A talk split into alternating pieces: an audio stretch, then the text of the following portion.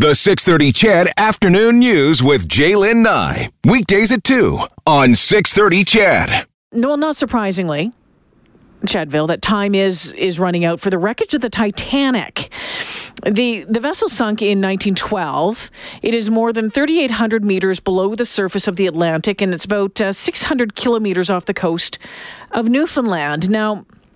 Recently, historians aboard a sub that explored the shipwreck for the first time in a number of years say parts of it are de- decaying rapidly.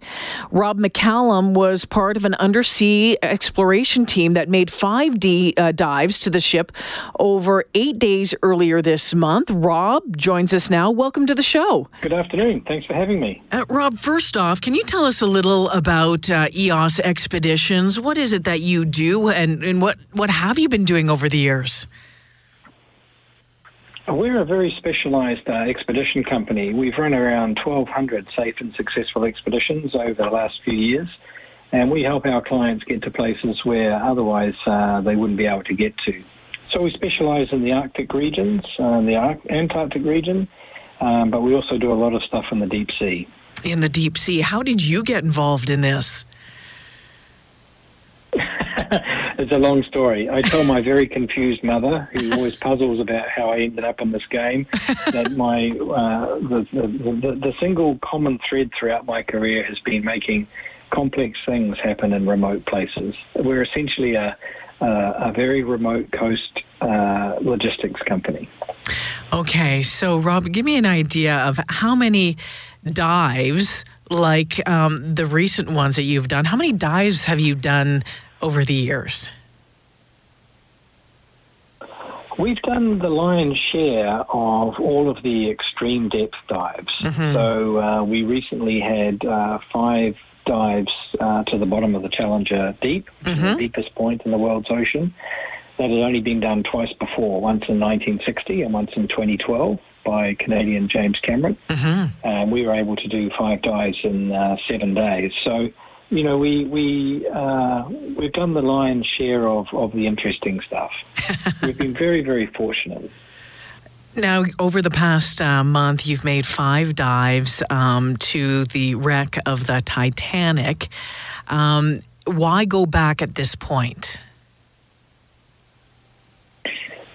Uh, I actually led the last expedition there 14 years ago, and uh, we were going past on our way to the Arctic Ocean, and we thought, you know, we call in and uh, and check out the old girl, see how uh, see how she's going, pay our respects and just to see what sort of change had occurred over that period of time. I have a couple of questions here, and I don't want to rush them. So, first off, when uh, you're when you're when you're um, down there and you see, as you call her, the old girl for the first time, when you're when you're when you're descending and and you see that image of of that wreck, I mean, it you know, from the first time to the very last time, is it still as um, awesome, uh, inspiring, haunting as it was the very first time? I mean, the first time you see the Titanic, uh, particularly if you're approaching from the bow, you're struck by two things. Uh, the first is that wow, she's really big. Mm-hmm. She was quite a quite a big ship, uh, particularly for her time. And the other is that you know she has very beautiful lines. Uh, they just don't make ships like that anymore. Um, so those are the two striking features about her. But she's been in the ocean for a long time, mm-hmm. know, well over 100 years now. And uh, she's in salt. And so the salt and the uh, bacteria are uh, working with the current, and you know, nature is uh, taking its course. And she is slowly but surely uh, fading away. And eventually, of course, ashes to ashes, dust to dust, she will return to the ocean. Yeah. Uh, initially as a, as a wreck, an artificial reef, and then she'll collapse in on herself, and then all of the little rust particles will be carried away. And eventually, in the fullness of time, there'll be nothing left, mm. just as nature intended. Yeah. So, you know, Rob, when you, uh, when was the last time, you know, except for, you know, the, the recent visits, how many years had it been since you'd been there? Uh, 14 years. So, we were there. We did a series of dives in 2005. So 14 years, and then you show up uh, this time. And I think in a number of the articles you have said, you know, what um, has been, you know, what is remarkable is what the salt water is doing about the deterioration uh, to this grand uh, to this grand ship. Can you tell us a little bit about that? What did you see? Um, what um, what struck you as as um, as as really deteriorating on it? Well, the deterioration is um, most uh, apparent in areas where the ship suffered catastrophic damage. Mm. So, as anyone who's watched the movie knows, uh, the ship essentially broke into two parts.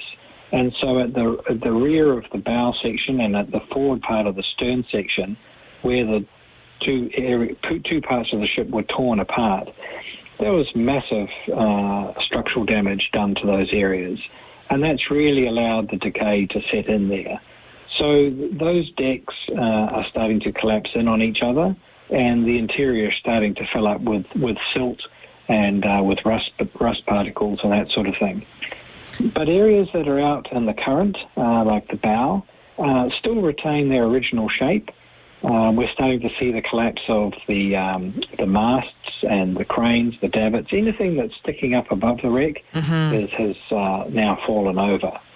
But you can still see the classic lines from the front. There was talk by one of uh, one of your group uh, that the captain's bathtub, a favorite image among uh, Titanic enthusiasts, is, is gone as well. Did you witness that? Yes, that's the, that's the case. I mean, the, the, the forward part of the um, accommodation section has um, collapsed and uh, covered up a lot of the sort of iconic images. And this is a process that's going to uh, get faster and faster now. You know, mm. the, the, decay of a shipwreck is not a linear progression; it's an exponential uh, uh curve. Because what happens is that the, the, the decks, the main structure, the frames, start to collapse and so the ship starts to sort of fall in on itself, mm-hmm. starts to implode. Um, so we, we will eventually lose sight of the Titanic in her recognizable shape but she'll continue to be an artificial reef for many decades to come.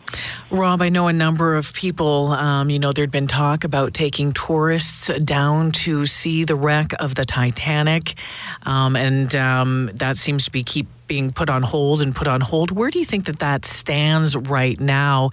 And is it ever going to be uh, possible for uh, mere mortals um, to uh, to make it down and, and see the Titanic before it become before it falls into itself, like you said, before it becomes an artificial reef.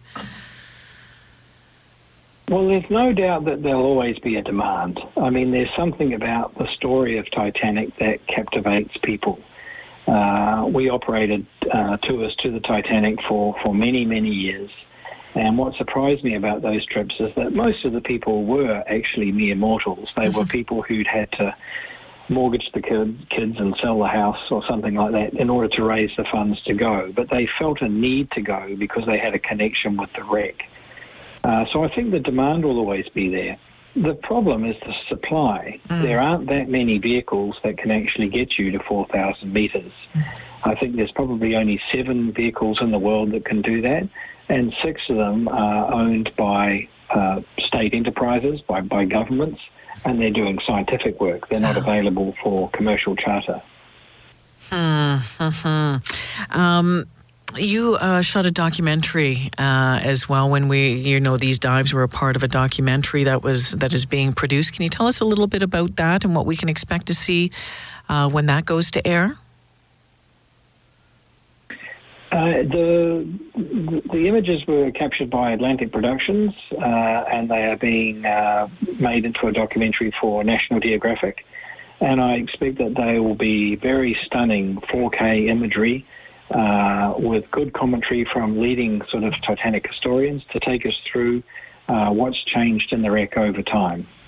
Before I let you go, Rob, and I certainly appreciate your time today.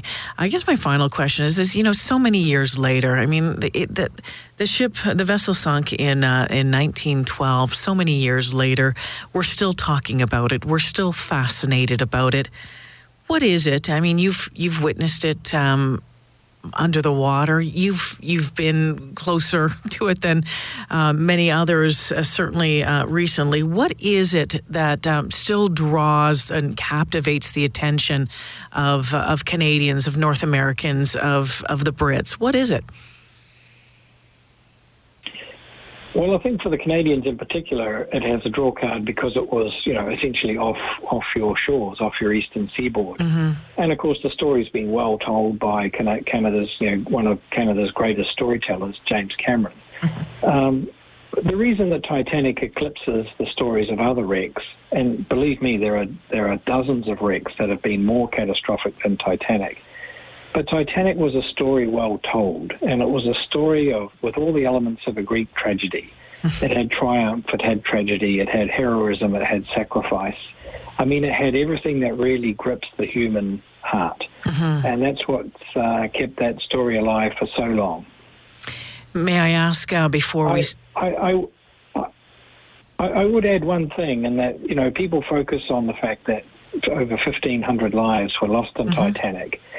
But that was the it was such a catastrophe at the time that it sparked the the the the change in the marine industry that was needed to mm-hmm. ensure that people had life jackets, that there were lifeboats, that there were proper emergency procedures, and the sacrifice of those 1,500 people has gone on to save millions and mm-hmm. millions of lives of seafarers and passengers at sea.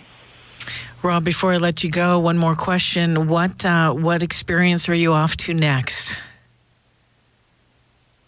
We are just leaving Oslo Airport in about five minutes, and we are headed to Svalbard in the Norwegian Arctic, and we will be the first to attempt to dive the deepest point of the Arctic Ocean. Wow. Uh, we'll probably do that over the weekend. well, I'm going to sit on my patio and have a beer over the weekend, and I look forward to hearing about how well and how well that uh, that expedition goes. Rob McCallum, thank you so much well for joining played. me. All the best to you. Cheers. Bye bye now.